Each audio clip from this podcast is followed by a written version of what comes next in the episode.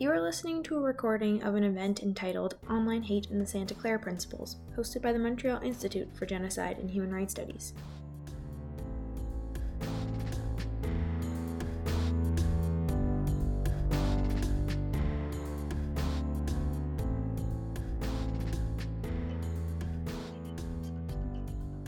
Hello, everyone. Uh, I'm Kyle Matthews of the Montreal Institute for Genocide and Human Rights Studies. We're very pleased to have an interesting online discussion today about online hate speech and the Santa uh, Clara principles. Uh, for those of you who don't know, um, in 2018, a group of organizations and academics and thought leaders came together to look at how to deal with uh, content moderation on social media platforms, particularly looking at a whole set of issues, including hate speech. Um, so it's very fascinating to have discussion about the Santa Clara Principles today in the Canadian context because uh, some of you might know uh, the Canadian government has been struggling trying to come up with uh, a comprehensive policy about how to deal with uh, misinformation online, looking at, at online hate, misuse of social media platforms by uh, by hate groups, extremist groups, be it on the far right, be it to ISIS. Um, so so this is a, an issue, and I think um, by bringing three experts together we can have a very fascinating discussion that might be able to uh, forward further uh, public policies here in Canada. So today I'm joined by three expert speakers. Um, the first is David Greene. Um, I first uh, got the chance to meet David online with a discussion with the UN Office for the Prevention of Genocide, in which uh, the UN Global Hate Speech Framework is trying to be implemented through the UN. Uh, from that, uh, for those who don't know David, he's a senior staff attorney and, and civil liberties director at the Electronic Frontier Foundation. Um, and the Santa Clara principles that he's been working on first came about in 2018. And there's three really interesting principles about numbers, notice, and appeal. I'll let David in a second talk about that. Um, our second expert speaker is Heidi Tworek. Um, Heidi is an associate professor at international history and public policy at UBC. Uh, very glad to have you with us, Heidi. Thank you so much for taking time out of your busy schedule. And our third expert speaker is Chris Beall, who's a policy lead for platform governance at CIGI, the Center for International Governance and Innovation. So thank you very much. I'd like to maybe give the floor to have uh, ask David to maybe talk a bit about in more detail what the Santa Clara principles are and how it relates to the issue of online hate speech. Thank you, David. Sure. Uh, thank you, Kyle. And um, I'm happy to be here and talk about the Santa Clara Principles. So, the Santa Clara Principles, in, in short, are an effort to put a human rights framing on content moderation, recognizing that the, the, the intermediaries that, that channel much of the, of the speech online from users to their audiences, uh, that they're there's a great deal of content moderation uh, uh, going on on all of them, and that could be because of uh, concerns about hateful speech or or really anything. There's many categories of speech that get removed uh, by the platforms, both the dominant ones and the smaller ones, and recognizing that that type of content removal and not just removal, but even you know differential treatment, like maybe demonetizing it or or giving it less of a preference. Um, in algorithmic uh, news feeds and things like that. That that this these can have uh, serious serious human rights consequences. And so the groups that uh, came together to create Santa Clara principles were thinking about how can we, uh, recognizing that uh, that these companies in me- most legal systems have a right to decide what content they pass through, um, and that in many situations, you know, reasonable people will agree that the, that there's good reasons uh, times to remove content, but nevertheless, how can they do it in a way that's respectful of human rights? And the Santa Clara Principles, as Kyle said, uh, came out of a meeting in 2018 that really just tried to sketch some very broad principles um, with three main principles. Um, numbers. This is the idea that companies should publish the numbers of posts removed and accounts permanently or temporarily suspended due to violation of their content guidelines. This is a basic transparency thing that if you're going to remove uh, content or moderate in any way that you should you should post those numbers um, and give people information uh, about uh, how many posts removed that they're um, uh, how many posts removed and and why their posts are removed. Um, The second principle is notice that companies should provide notice to each user whose account is taken down or account is suspended about the reason for the removal of the suspension. Again, a real basic transparency principle. The idea that if your speech is treated differently in some way, that you first of all that you know it is, that it's not invisible to you, uh, and if you're and same thing if your account is suspended, um, and that um, and that you know why um, that the that the platform, the intermediary, can point to something in their rules that you have that you have violated. Um, and then the third principle is that of appeal, just the real fundamental human rights idea that companies should provide a meaningful opportunity for timely appeal of any content removal or account suspension. And what the Santa Clara principles tried to do was just put some really min- minimal standards for this, um, guaranteeing some type of human review by a person or a panel of persons who are not involved in the in the initial decision, um, an opportunity to argue your side, present additional information, and notification of the results of the review. So that was the Santa Clara principles as they were phrased in 2018, and we really sort of set them out into the world and hoped that they would be adopted and and um, and, and and there would be some experimentation. And I'll just wrap up by saying that what we're doing now, uh, uh, two years later, is looking at the Santa Clara principles and seeing how have they worked, what what is what needs to be filled in, um, and and we have an open consultation going on that. And I'm encouraging everyone here watching uh, to participate in that. And you can find that at santaclaraprinciples.org. Um, and there's a link to the open consultation there. Thanks. Thank you. Uh, thank you, David. Um, I think there will be a lot of Canadian uh, academics and um, civil society actors, as well as government people, that would be interested to look at the Santa Clara principles and give some feedback because there's a lot of interest in Canada about how to deal with online hate and also what we're seeing currently, um, particularly the uh, the campaign against Facebook about companies pulling out advertisement from Facebook for not dealing with um, hate speech as well as others would like. And we've seen a couple large stream Canadian banks, large Canadian banks actually join that movement. So um, it's, it's definitely in the news and in the interest of many people. I'd like to now turn to Professor Heidi Tworek. Heidi, could you perhaps talk a bit about your expertise and work on this and, and, and, and, and how you think it's important to the Canadian context? Yeah, sure. Well, thank you so much for for having me. And and I think David has rightly pointed out some of the sort of basic principles that that weren't being laid out before 2018. And I would add that those principles of number, notice, and appeal have, I think, been a great way of just laying out some of the basic stakes that many of the people using these platforms didn't realize were unavailable to them. That if something was taken down, for example, they would have uh, no appeal. In the case of Instagram, a huge platform, it was only in May 2019 that appeal was even instituted on those takedown notices. So, to go back to what I've been working on, as you said at the beginning, I'm a professor of history and public policy. So, the way that I became interested in this field was that I'm a historian who had studied the history of communications and particularly how Germans in the first half of the 20th century tried to control world communications and how they used the new technology of radio to do so, and how it led to, of course, uh, one of the worst genocides of history, uh, the Holocaust, the way that new technologies were used to spread anti Semitism, racism, and homophobia around the world.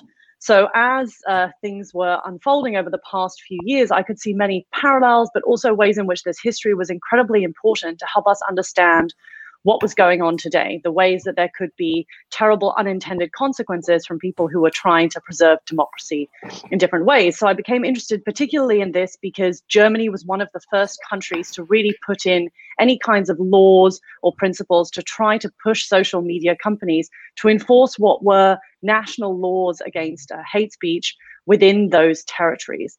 So, in the case of Germany, this was really one of the first countries to create a law which is known in its short form as NetzDG, which pushes social media companies to respond to complaints within 24 hours about content that violates 22 statutes of German speech law.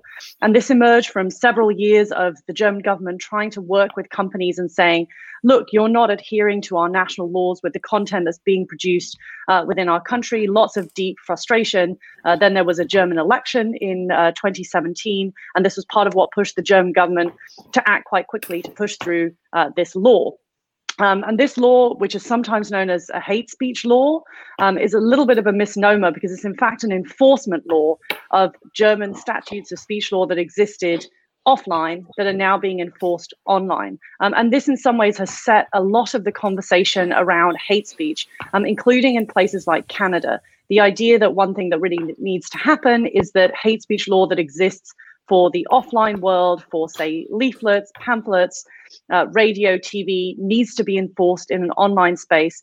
And global companies that have global terms of service need to now start to adhere to national laws. So that's, I think, a lot of what has been happening. And there are quite a few people within the, the human rights sphere who are also very concerned about this development. So, on the one hand, uh, there's the push from democratic countries to say that companies need to adhere to national laws, and the Canadian government, too. There are three ministries that have in their mandate letters that they need to try and institute something that looks a lot like NetzDG.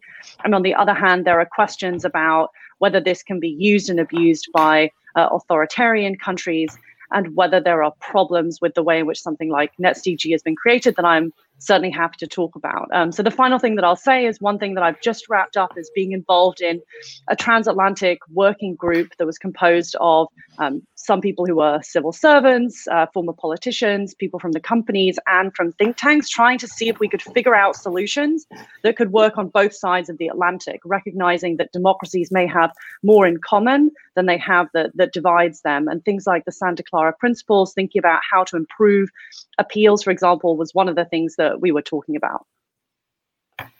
Thank you, Heidi. And I, I, I, agree with you. There's been a lot of talk uh, in Canada about looking at the German laws as ways to regulate hate speech on social media platforms, particularly uh, large American tech firms. Um, and so that's we're really trying to struggle and find out what's the right regulatory framework to, to deal with this. And nobody has a perfect answer. And, and, and um, but but it's fascinating that your your research and your work on this is having an impact um, on our public policies. Now, I'd like to ask uh, Chris Beall who's a former government executive now working for CIGI, about his view on these issues. And and and um, so so Chris, the floor is all yours. Great.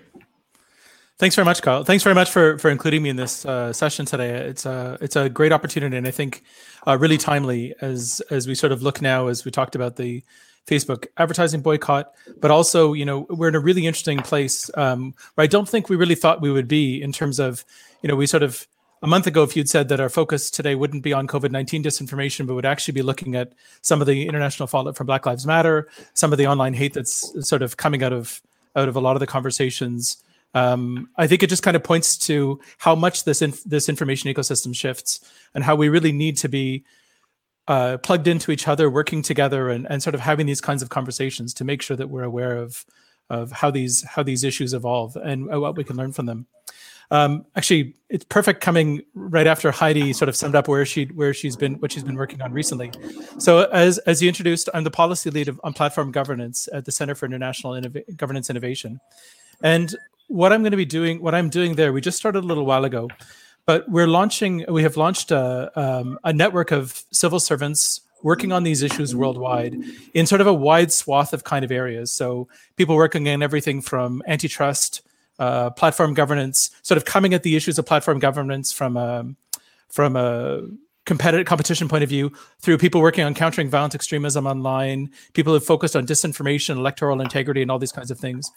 And one of the reasons we've done that is we wanted to bring together. Um, as we approach this issue, as we tackle this issue, and I think the sort of Santa Clara principles as kind of a guiding way to think about this issue for today is, is really effective.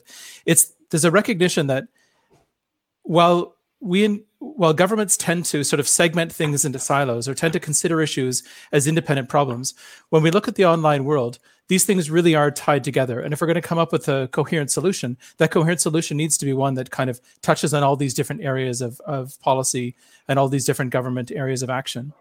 But I think too, there's um, there's a growing need and a growing recognition, and and you know Heidi t- talked about the uh, the NetzDG law in Germany, but there's a recognition that this is these problems are being tackled and governments are experimenting they're trying out different things but there isn't always a place for governments to work together. I think governments uh, in the democratic system and in the international system have developed really uh, effective networks for multilateral engagement and, and, bilateral engagements but very much within sort of a foreign affairs framework. So um, canada like other go- governments does very well at connecting with our partners internationally and worldwide. Um, we um, uh, can cooperate effectively on you know building international treaties on on developing international models. There are some great multilateral networks built up that deal with data privacy these kinds of issues. But when we look at the solutions or, or at least the the sort of the potential solutions for problems around you know the online off, online world and really how we can sort of uh, find ways to um, push our views of what the offline how the online world should reflect our individual countries' online worldviews, it really falls in a lot of domestic area of policy creation. And we're not always as good at connecting domestic partners between governments. And so one of the things that I'm trying to do with the network we're building is actually enable domestic partners in, in countries, not necessarily with similar legislative structures, but actually similar um, values-based structures or who have similar approaches to these challenges and try and find ways to learn from each other, share ideas, uh, and it, it ultimately sort of come up with ways to actually develop uh, and implement policies that are coherent across a number of different countries and enable us to um, tackle these sort of broad platform governance challenges, which I think really underpin the online harms challenges um, in a coherent way across across a number of nations. In in doing this, we're also creating a, an academic network that, that will sort of underpin this and ground this in good evidence. Um, this is all within a framework of something called the International Grand Committee on Disinformation. Happy to talk about it further, but just to kind of put this in a context, this is a group of legislators, parliamentarians that met first in England, uh, in the UK a few years ago. They've since met in Canada, in Dublin. And what's neat about it is they really try to tackle issues of platform governance not from a party political perspective but actually from sort of a nonpartisan let's get into the issues let's understand what these things are and how they tie together. And so we're sort of taking i guess you could say the the um, the moral the, the moral direction the, the, sort of that idea behind this and trying to say how can we tie public servants and academics together into a similar network working these issues through. And i'm looking forward to the discussion. Yeah, thank you, Chris. I mean, that's fascinating, and I think it's it's really important to work with parliamentarians across uh, partisan divides. Um, it's it's really important, and I, I think that the work you're doing is going to make a great contribution to advancing cooperation between democracies and civil society organizations that, that in democracies, civil society groups like my my think tank or my colleagues can interact um, with legislatures in authoritarian states. Not possible. They just doesn't exist. So mm-hmm. it's really clear. Uh, I would like maybe my first question is to David. David, um, you're you're based in the United States. The work of the Santa Clara Principles comes out of, of the U.S. And one thing that interests me is that um, we all know in the U.S. Constitution, freedom of expression is very important, freedom of speech. And you you noted that people behind the Santa Clara Principles say that the fundamental aspect of human rights is one of freedom of expression. To me, maybe you can talk. I'd like to ask you about how you guys came to, to see this through the freedom of expression lens and how difficult is this right now in, in what is a really polarizing political environment? Because in some cases, freedom of expression and hate speech are, are, sometimes seen as the same now when, when they're quite different. And I'm wondering if you could just expand on, on that aspect. Yeah, so um, I I should say the Santa Clara principles were it, it was a the initial meeting was largely uh, U.S. organizations. Uh, there was some uh, participation from at least one academic in New Zealand and some organizations in Europe. Um, and, and indeed, one of the reasons we're doing the call for submissions now um, is to get a greater international perspective in it, and we've been conducting workshops all around the world for that purpose. Um, but the moment in the in the U.S. is very interesting now. I mean, uh, I think, as as many people know, when you can talk about hateful speech in many legal systems, and there's a line between uh, what is legal and what is illegal, and in the U.S. legal system, we're we're usually talking about voluntary removals because there's not going to be either a, a legal compulsion under U.S. law to remove hateful speech, um, and and um, and because that speech is typically not not illegal, in fact, is typically protected. Um, we are it is an interesting moment uh, I, I think almost every day in the us now we see we see you know I, i've been doing free speech work for over 20 years and i've i've i've when i first started it was a very easy observation that this was not something that lined up you know along political lines. It wasn't like there was one side of the political debate that was pro free speech the other side that wasn't. Um, everybody everybody across the political spectrum had certain speech that they were sensitive to, and other speech that they found completely completely benign and didn't understand whether people were sensitive to it. Um, and I and I think we really see that play out every day now, where we see um, you know where we see you know people calling themselves champions of free speech and calling for their speech to be heard and yet criticizing uh, somebody else's speech. So we've, we've seen, you know, in the US in the course of a week, we saw protests, um, both uh, some protests, uh, you know, coming from one side of the political spectrum, you know, protesting um, uh, some of the shut, some of the COVID related uh, shutdowns, um, and then some protests, largely from the other side of political spectrum, uh, regarding the the uh, Black Lives Matter movement and the and the police brutality uh, issues. Um, and, and here we really saw where, you know, from my perspective, where the legal principle remains the same, right? The idea that we're preserving the right of everybody to have the ability to protest. Um, and hateful speech, I think, becomes a very uh, a very difficult thing uh, here because um, I don't think anyone disputes that there are legitimate concerns and harms and things, and that it is much of the speech might be illegal in other other legal systems. But we also see how, um, at least our experience in the U.S. and in other places internationally, is that this is also like any basis for censorship um, is subject to abuse. And so we have seen the platforms, for example, um, not recently, but uh, historically, actually removing Black Lives Matter content from their sites because it's marked as hateful speech, because it's marked as speech that's that's that's uh, discriminatory on the basis of race, and that it's critical of white people.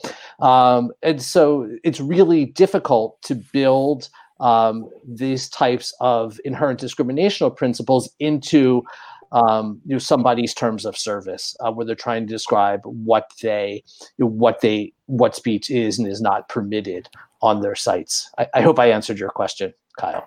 No, I, yeah, thank you, David. You, you did. Um, I would like to ask now um, my two Canadian colleagues, um, Heidi and Chris, um, if you could, uh, if you would both be interested in commenting about what is unique about the Canadian context, background for online hate and disinformation? What is the Canadian context? I know um, Heidi mentioned we have four uh, cabinet ministers that have a responsibility for this, but but given your work in Canada, um, what do you see as unique to the Canadian context? Heidi, would you like to, to maybe start off? Uh, sure. so I guess we can. Um, one of them, the sort of very unique Canadian context, is the last decade of, of questions around uh, what types of law there's actually going to be. In 2013, the, the Conservatives removed a provision on hate speech from the Human Rights Act. And in the last parliament, there was some discussion about whether to reintroduce that that got uh, quite heated along uh, party political lines in different ways. So there's that. A very specific Canadian context. I think I'd, I'd mention maybe three others.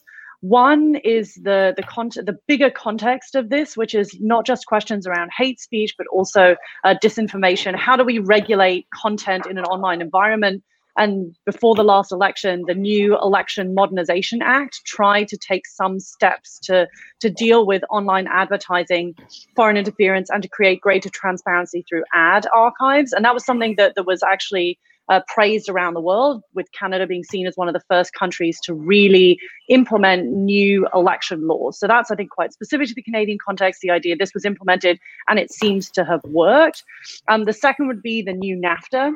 That Canada, along with Mexico, is one of the countries in quite a specific free trade agreement with the US. And there's some disputes amongst scholars as to what this exactly means for, for platform governance, but there's some uh, potential, maybe Chris can speak more to this, that it might constrain uh, Canada's room for maneuver in a different way than other countries. Um, and then thirdly, I would say that embedded within uh, the Canadian Constitution approach is the idea of multiculturalism.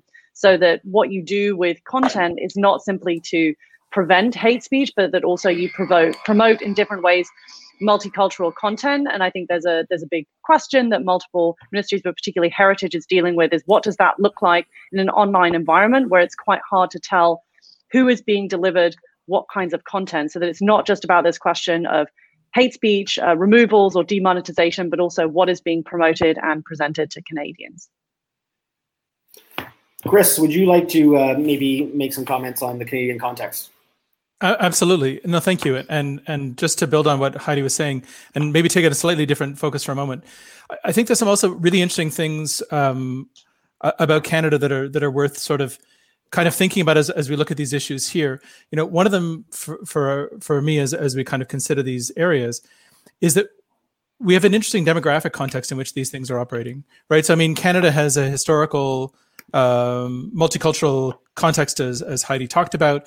We have, you know, we now the government launched an anti-racism strategy that is sort of trying to address some of these the the sort of anti-black racism and some of these other elements, but it's largely falling on a system where over a number of years we have a relatively according to polling, we have a relatively good belief in government institutions, civ- levels of civic engagement, um, uh, you know, relatively strong welcoming of newcomers. That that there are some sort of positive things in, in the Canadian ecosystem that make this an interesting area of, uh, you know, sort of how these things play out. But I think within that, there's also some quite worrying trends that that you know, sort of as as we're looking at how these things happen. So uh, Simon Fraser University, the the Wosk Center last year, the year before, put out some polling data that it had done on sort of Canadians' belief in democracy and and trust in each other and trust in society. And there were some you could start to see some cracks in in in that sort of you know societal unity in those sort of pictures of of who we are and how we connect with each other. Sort of the number of people who believed that you know uh, Canadians born in Canada should have different rights than Canadians born outside of Canada.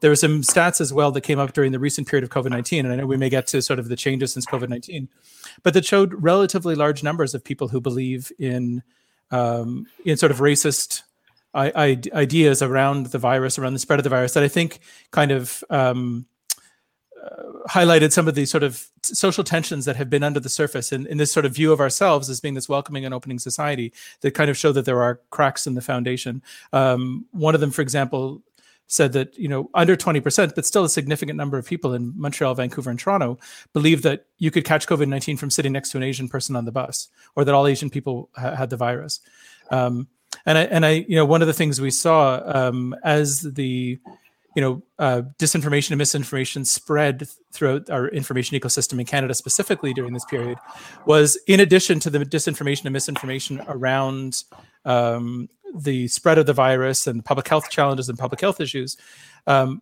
we also saw that there was uh, quite a, there were sort of growing attacks on Asian populations, um, refusal of service for people in Asian communities in Canada, um, including people from Iran, as Iran is one of the early countries that had large numbers. And so I mean, I, I think can, sort of Canada's overall context. I think there's there's a, a, a positivity on our our uh, demographic systems and our multicultural nature, but I think there are definitely some areas of real concern in terms of social fracturing and social disintegration.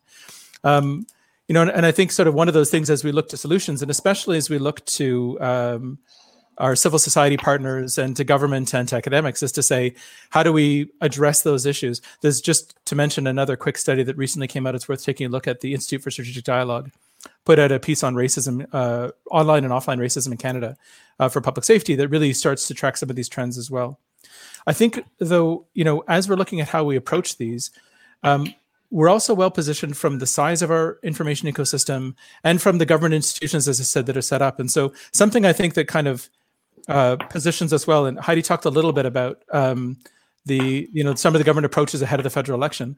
But one of the things Canada's done that I think other countries have not, and I think you know as we look at Canada as a, as a model to kind of pass pass on and and and share with with our international partners, is I think from very early on we consider this to be uh, a larger problem than simply you know disinformation was around issues of foreign interference and interference in our elections. And I think we sort of recognize that any solution would need a holistic sort of whole of Canada solution. So it's not simply there's a role only for government. It's more there's a recognition that there's a role for government, there's a role for civil society, for academia, and for others.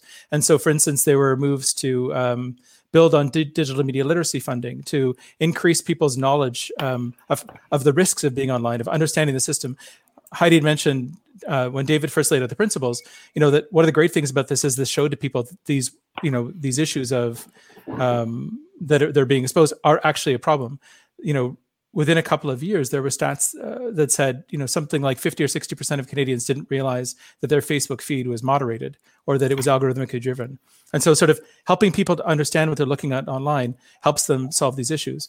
But I'd also say within that sort of overall global approach, Canada's also done some really important work on combating violent extremism online and talking to communities and sort of, and I think a sort of a role for civil society as we sort of think about the Canadian context is is um, understanding meeting people where they are and sort of understanding how it is that we can talk to some of these communities that are at risk, um, and within our sort of countering violent extremism space, think about how we engage and work together.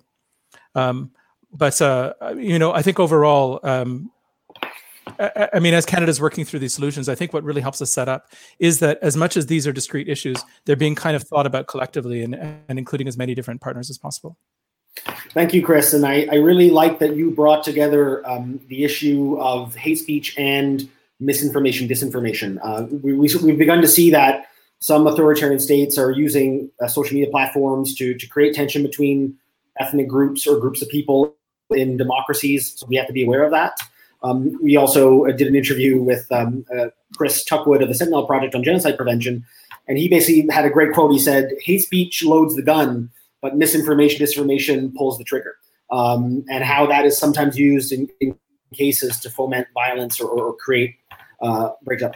Um, David, I'd like to turn to you. One of the things that, that I find interesting is that um, is that there's an issue about artificial intelligence, how algorithms are sometimes used or predominantly used now um, to take down problematic material online that could be seen as hate speech. Um, what do you think are the steps for trying to get? I mean, you've talked about in the Santa Clara principles about about you know the the, the ability to appeal something and to have a, an actual group of people look at it. How much more difficult is that now that we're seeing the large tech companies rely more and more on AI to moderate uh, content?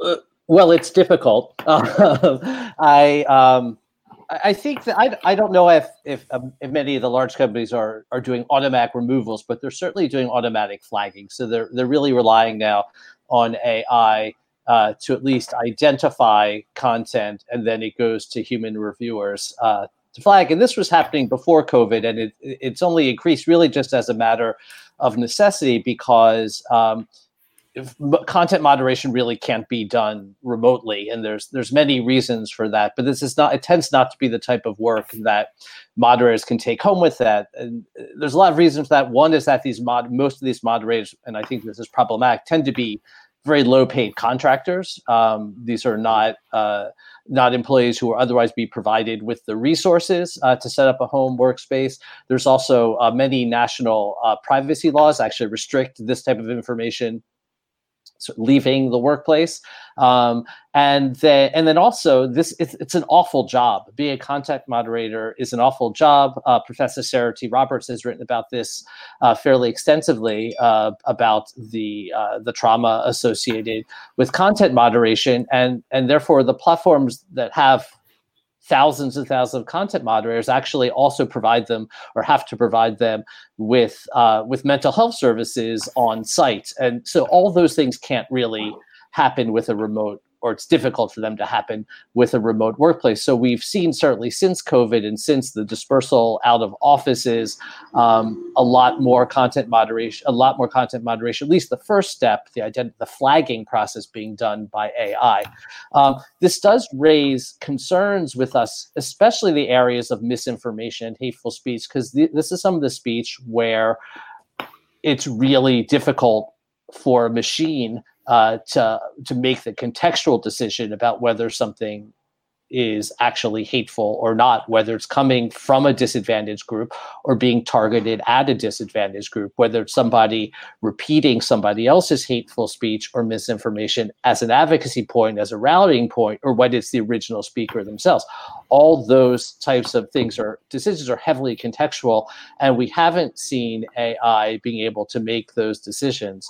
Um, so we appreciate that there is some human review. When it comes to appeals we again we have the issue of you want those appeals to to be human to be human beings. And um, part of the problem we see here is just you know the great scale of content decisions that have to be made. There are you know hundreds and thousands of these decisions that have to be made um, on a daily basis.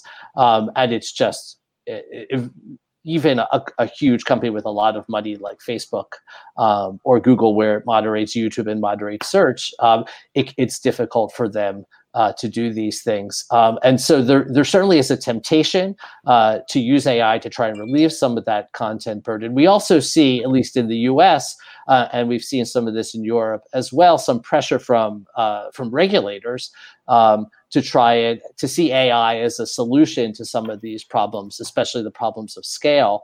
Uh, but again, what we see is that at least currently, the use of AI raises, raises some really um, serious human rights concerns about um, over censorship and removal of material that isn't harmful. Um, and the other thing then is that the use of AI really plays into transparency, uh, where these AI systems tend to be a black box. They tend to not be subject to inspection or audit or external audit that would allow um, somebody to really assess how effective they are, and for people whose speech is being moderated to really understand how those decisions are being made. So part of our call for transparency in the Santa Clara Principles um, is to transparency about automated decision making uh, processes that are being used.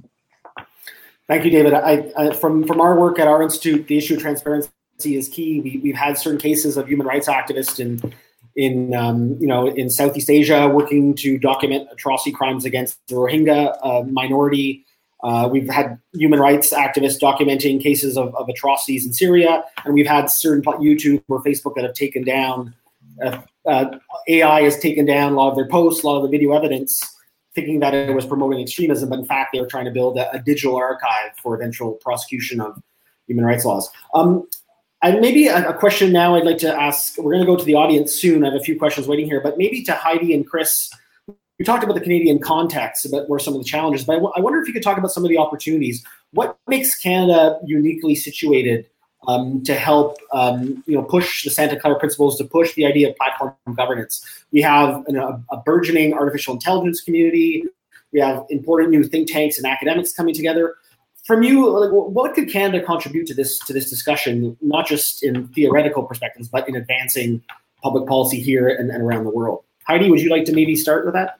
Yeah, sure. Um, so I think you know, having just sat in this this transatlantic working group, you know, so often when we were having discussions, Canada was kind of a bridge between some of the more broad brushstrokes European ways of thinking about this issue versus broad brushstrokes US American way. Um, so I see Canada as well as kind of a hinge or a translator in some of these cases, being able to work with people in France, for example, on artificial intelligence, but also because of NAFTA and other things, having really deep relationships with people in the US. So that's a sort of very basic question of Canada's place in the international world. But I'd also add um, that I think the Canadian government, in pushing forward ideas of um, algorithmic inspection, so algorithmic impact assessments on any algorithms the Canadian government uses, has created one example of how we could require that, for example, of, of companies. So, one way that I've thought about this is to say, um, what if companies have a precautionary principle in their algorithms? You can't tweak them and you can't make them better unless you already do an algorithmic impact assessment, which is a kind of precautionary principle, right? Like run them through, make sure that they're not um, unintentionally uh, deleting, for example, African American English, something that, that we've seen from a study by scientists at Carnegie Mellon, um, or that it's uh, erasing, for example, indigenous indigenous content in different ways. So that's, I think, one thing because of the AI community, but also what the Canadian government has done. So I'd say if we're going to uh, pull up just two things, it would be Canada's role as a, as a bridge between these two dialogues in the US and Europe, and also pushing through these ideas of algorithmic impact assessments as something that should be done by companies as well as by governments. Thank you, Heidi. Um, Chris, would you like to maybe comment on uh, on that question?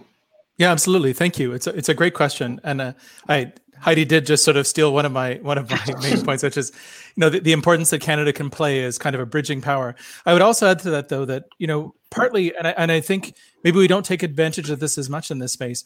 You know, I, I think one of the challenges is we very often end up speaking to some of the same people as we're trying to address these issues, and I think Canada can take advantage of some of the goodwill and relationships we have in some of the other parts of the world as well that are dealing with these challenges. So specifically in South Asia um, uh, East Asia, and uh, you know some of our relationships with uh, Japan, Taiwan, uh, India, uh, and and you know really kind of think about and and you know sort of build on some of those kinds of things to say how do we get people together and, and learn from these various experiences. You know, I think um, th- there was a, a, podcast posted on CBC earlier today, which is well worth listening to. That was talking about some of the the challenges around, um, you know, why it is that the uh, Facebook ad boycott has taken off. And it was saying, you know, in part, it's because it's actually hit us here now. And it was the same thing in 2016, right? The 2016 election happened in North America. And so we jumped on these issues of disinformation. But, you know, when we look at our partners in places like India, they've been dealing with a lot of these challenges uh, for further along. And I think we can kind of I think there's a there's a benefit coming where Canada comes to these issues that we don't have a lot of the loaded history that some of the other countries involved have. That we can actually create some of these connections and and build some of these bridges. Um, but I would also say that when we're looking at um, linking up people, I think there's a huge benefit to Canadian civil society in this space as well. Um, you know, on a number of different areas across this. So whether it's uh, countering racism or violence online or uh, even things like digital media literacy, there's a number of Canadian civil society organizations that have been very active. And I think you know one thing we can do um, that I think would make sort of that would sort of help Canada push push this model out in the world is actually create avenues and venues for those organizations to talk to their international counterparts and to bring to connect some of the civil society organizations. You know, Kyle, you mentioned you know the challenge in in um, parts of the world where there's where there are authoritarian governments that are kind of crushing dissent is that there aren't a strong there is not a strong civil society network. Well one of the things we can do is we can help export those ideas. So just to give a, a random example of one i'm aware of uh, CIVIX which is a, a, student they run a student vote program in canada um, with some support from partners. They actually were able to run a student vote program talk about democracy talk about uh, civic engagement of those kinds of issues in colombia last year uh, in a sort of newly re-emerging democracy. And i think you know look looking at these kinds of models, I think Canada has a lot of benefit that we can we can bring um, as we sort of look at that kind of translation role and that that middle power role where we can kind of um, without a lot of um, without, without necessarily needing to kind of push out or, or be a risk to people that we're pushing onto ideas, we can kind of convene and, and bring people together. Thank you, Chris. So um, we have our first question uh, coming from Facebook. Um, person online says, so I think this is probably uh, directed towards you, Heidi, but but if anyone else wants to, to chime in, please, you're welcome. But it says, in Germany, Facebook allegedly underreported complaints under NetzDG and was fined what is an insignificant amount for a company the size of Facebook. Will Facebook comply if we finally enforce and strengthen existing laws in Canada? Question mark. And what happens if they don't? Yeah, that's a great question. So I'll just give a little bit of background for people who uh, don't spend their lives delving into NetzDG. So basically, the way that it was set up was that um, any company with more than 2 million unique users in Germany had to respond to any posts that were flagged under the law within 24 hours, or they would face a fine of up to 2 million euros per post. At the same time, any company that received more than 100 complaints in six months had to produce a transparency report. And when the first transparency reports came out, there were only um, four companies so Facebook, uh, YouTube, Twitter, and Change.org. Uh, since then, Instagram is also in the mix. And when people looked at these uh, reports, they saw, well, Facebook seems to have a tiny, tiny number of complaints. It's quite weird. Um, why would that be? And it seems like actually this was really about the design of how the complaint um, was registered under Facebook. So it was harder to find how to complain under NetzDG, and that seems to have contributed to some of the much, much lower uh, number of complaints. Um, but then subsequently, what happened was that uh, the German government, the German Justice Ministry, and others investigated and decided that um, Facebook had then been underreporting complaints and therefore should be fined for being insufficiently transparent. Um, but the fine was only 5 million euros. So I think there's a number of things we can draw from that. Um, the first is that basically everybody, including um, free speech organizations, agreed that transparency reports were a good idea. So lots of fights about NetzDG, is it good, bad, etc. Um, but everybody agreed transparency reports were useful um, and that they could be better than what Germany has. So I think that's something that, that we can draw on. What does a really good transparency report look like?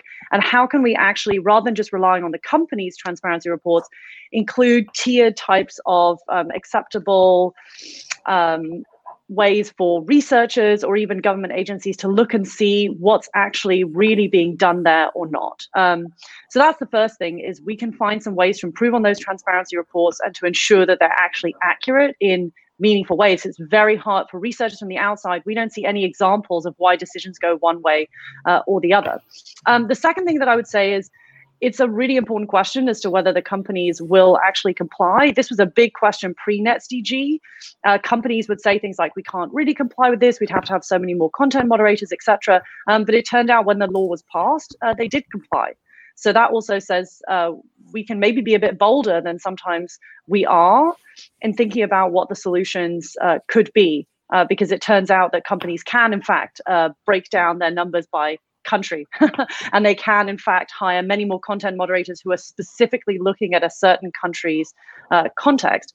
And the third thing, what happens if they don't? Um, we have an answer to that from the Election Modernization Act uh, when Google decided not to serve any ads related to the election and Facebook decided it would and it would create an ad archive. So anything we do, I think we have to decide is the ultimate price of this company not participating in the Canadian market worth it? And in some cases, like the election, uh, we decided that it was worth that price. Hmm. Fascinating. Uh, does anyone else, um, either David or Greene, uh, Chris, have a comment on the German uh, uh, German question, or should I move to the next? Well, I, I just I just should say that I, I, think most people probably know this. We we have not been supporters of of of NetzDG um, uh, and find that the the 24 hour requirement is is onerous and and, and tends to lead to to owner, uh, over censorship. Um, I, I, think what we're talking about here is the are the transparency reporting uh, parts of it, which which. Um, I, I, think are different than the compelled uh, the compelled censorship part. Um, although uh, there still are, I still have some concerns with with um, with the type of reporting. I, I, I would hope that we would look for you know non-regulatory incentives as well for transparency reporting uh, as well which i think for many of these companies tend to be even more tend to be more effective than the regulatory approaches. Thank you david. Chris do you have anything to say or should i move to the next question? You're welcome to move to the next question. I think it's been said. Okay. So uh, we have a question from uh, galit ariel Galit asks if we create an ideal technological ethical ecosystem in Canada, uh, what can we do realistically to incentivize other countries' entities to adopt them? How do we do this? I think I think whoever answered this question would probably have a Nobel Peace Prize right now. But I, I, Chris, you lifted your hand first. I'm going to ask you sure. to, uh, to take a stab at that so i mean I, th- I, think it's a really great question and it, but and it's it's you know i would say that this is often our challenge right? As we look at these kinds of things and we say we can see a way in which um, you know while while canada is is of course far from perfect uh, as a society in dealing with these issues but you know when, when we have a good idea we can sort of see how we can we can share it. And we can often feel i think paralyzed in terms of it just feels insurmountable in terms of the problem. But I think something that's really emerging in this space that that um and you know sort of to blow the horn of of the organization we're trying to build, but I but I think you know is instead of trying to bite off everything at once, is to kind of say let's find other partners who share common values, who want to learn from us, who want to learn from each other, and really look towards how we build coalitions with people, um, and and find ways to share um, good ideas, to learn from mistakes, to experiment simply, you know, to sort of essentially um, incrementally get better and better as we move this forward. You know, I was talking to uh, a couple of experts about this recently who were I mean, a little bit negative. They kind of looked at, I mean, that we haven't talked about Brazil's law. There are a number of different places where things are, are and maybe not moving forward in, in the best direction uh, in these areas. But where we can see is we can say, the, more we can kind of have people talking about these things, the more we can have them sharing, the more we can have them learning, the more we can have them committed to this, the more likely it is over the next you know however many years it's going to take us to get there that we can actually build those coalitions of people who who want to make a difference. I would say i think a key to making this happen is to making sure that we recognize um, who the right partners are. So you know building partnerships with groups of people who actually do share those common ideas and not just necessarily those people with whom we have the closest sort of country relationships. But I think the other thing too is recognizing the equal and important roles that different parts of society can play. So I mean, sometimes we'll, we'll, have these conversations and people say, well, governments move so slowly or it's so ponderous, or they'll say, you know, why can't things move more quickly? Or you'll see um, governments try to sort of jump on new ideas and get through laws and legislation overnight. And as, as we've experienced a number of times, right, through whether it's the response to uh, 9/11 and the subsequent anti-terrorism legislation in a number of different countries, or any one of these kinds of things, these quick responses aren't always as effective. But we need to understand that governments, when thinking things through and acting carefully, can actually they have powers and authorities that can be wielded really effectively, but it has to be done in concert and in consultation with civil society organizations that are also linked together and connected and on the basis of good academics. I know that sounds very pie in the sky. I know that sounds very idealistic, but it's it's one of those things where I think that the the alternative is to do nothing. And I think you know what what, what Canada needs to do is sort of build on that um, build on what what's happened here and see if we can try and sort of affect that momentum internationally while still keeping our, our sort of our challenges at home together. Wonderful. Well, we have about 12 minutes, so I'd like to move to the next question. Um, uh, sorry if another speaker had a comment, but I'd like to move through these and give people the chance. So we have a question from Melissa. I think this might be more directed towards David, but once again, you're all invited to, to comment. Melissa asks, do you envision the Santa Clara principles as a comprehensive way to address online hate and disinformation or a part of a larger approach? Uh, well, it's part of a larger approach. It's it's and, and I don't think any of us believe it's going to solve the problem, uh, which I uh, which uh, which is a really a difficult problem and and has you know, great variations uh, internationally. Uh, Santa Clara principles are really intended to be a framework for dealing with the whole range of content moderation issues. So, so certainly not limited to online hate and disinformation. Uh, there, there are many types of content and reasons for moderation, some of which we may all think are good and some of which we may disagree with. But Santa Clara principles uh, were really designed to sort of provide a framework for for all of that.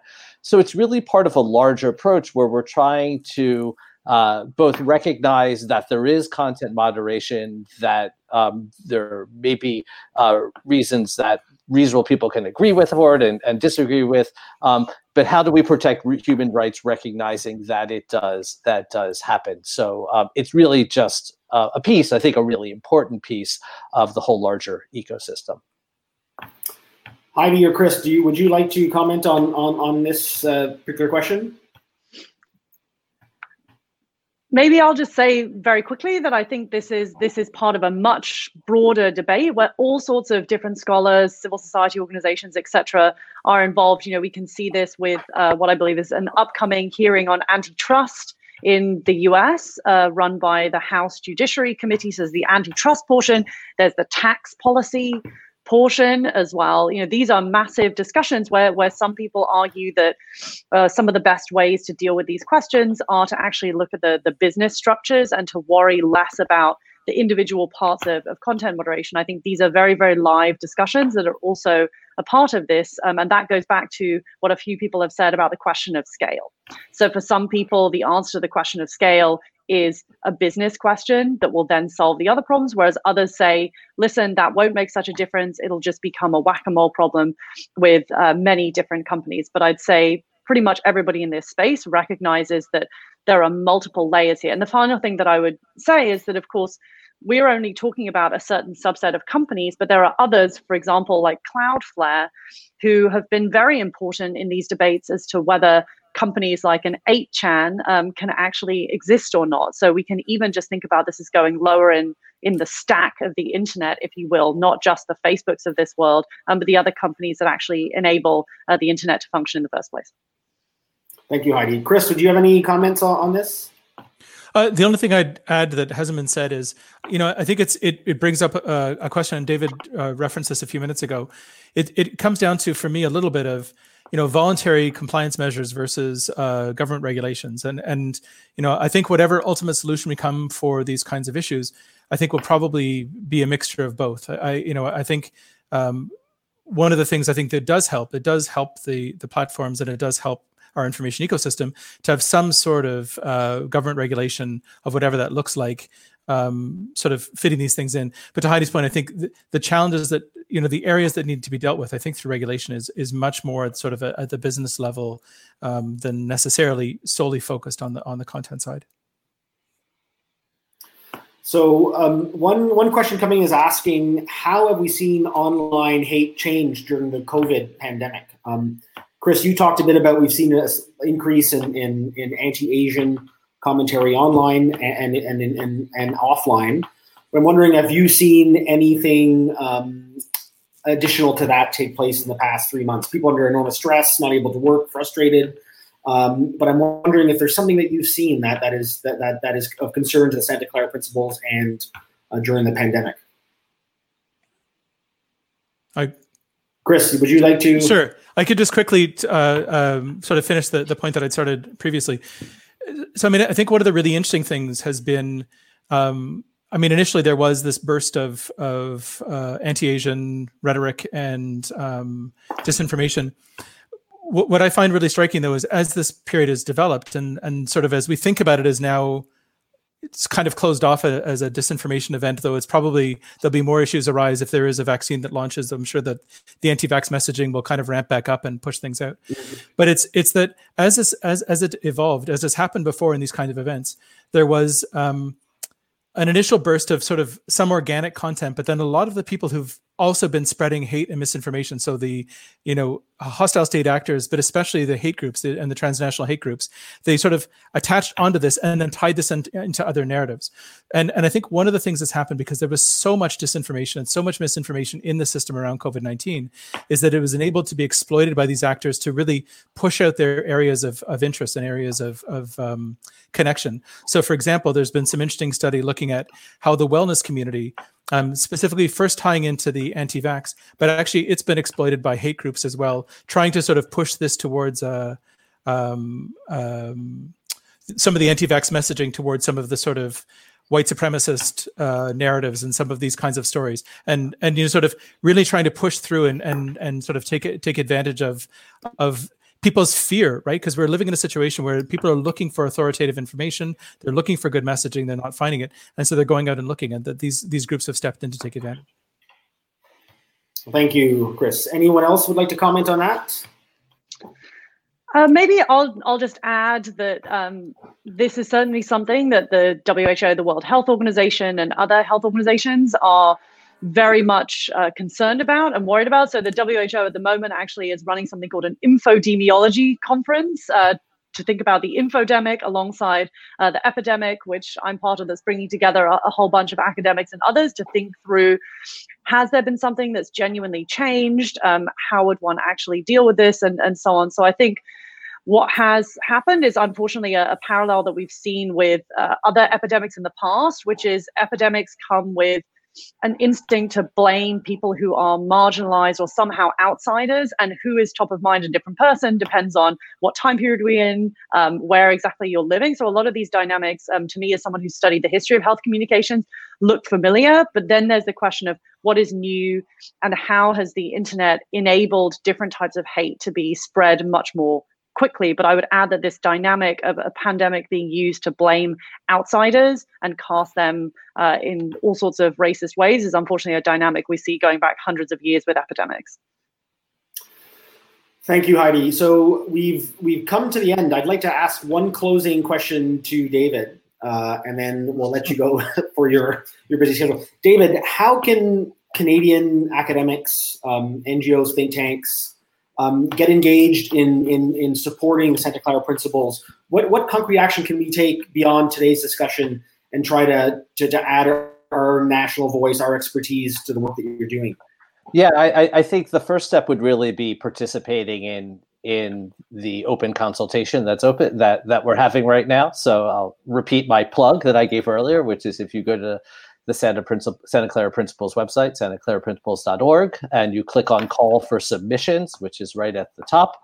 Uh, it will take you to the that open consultation.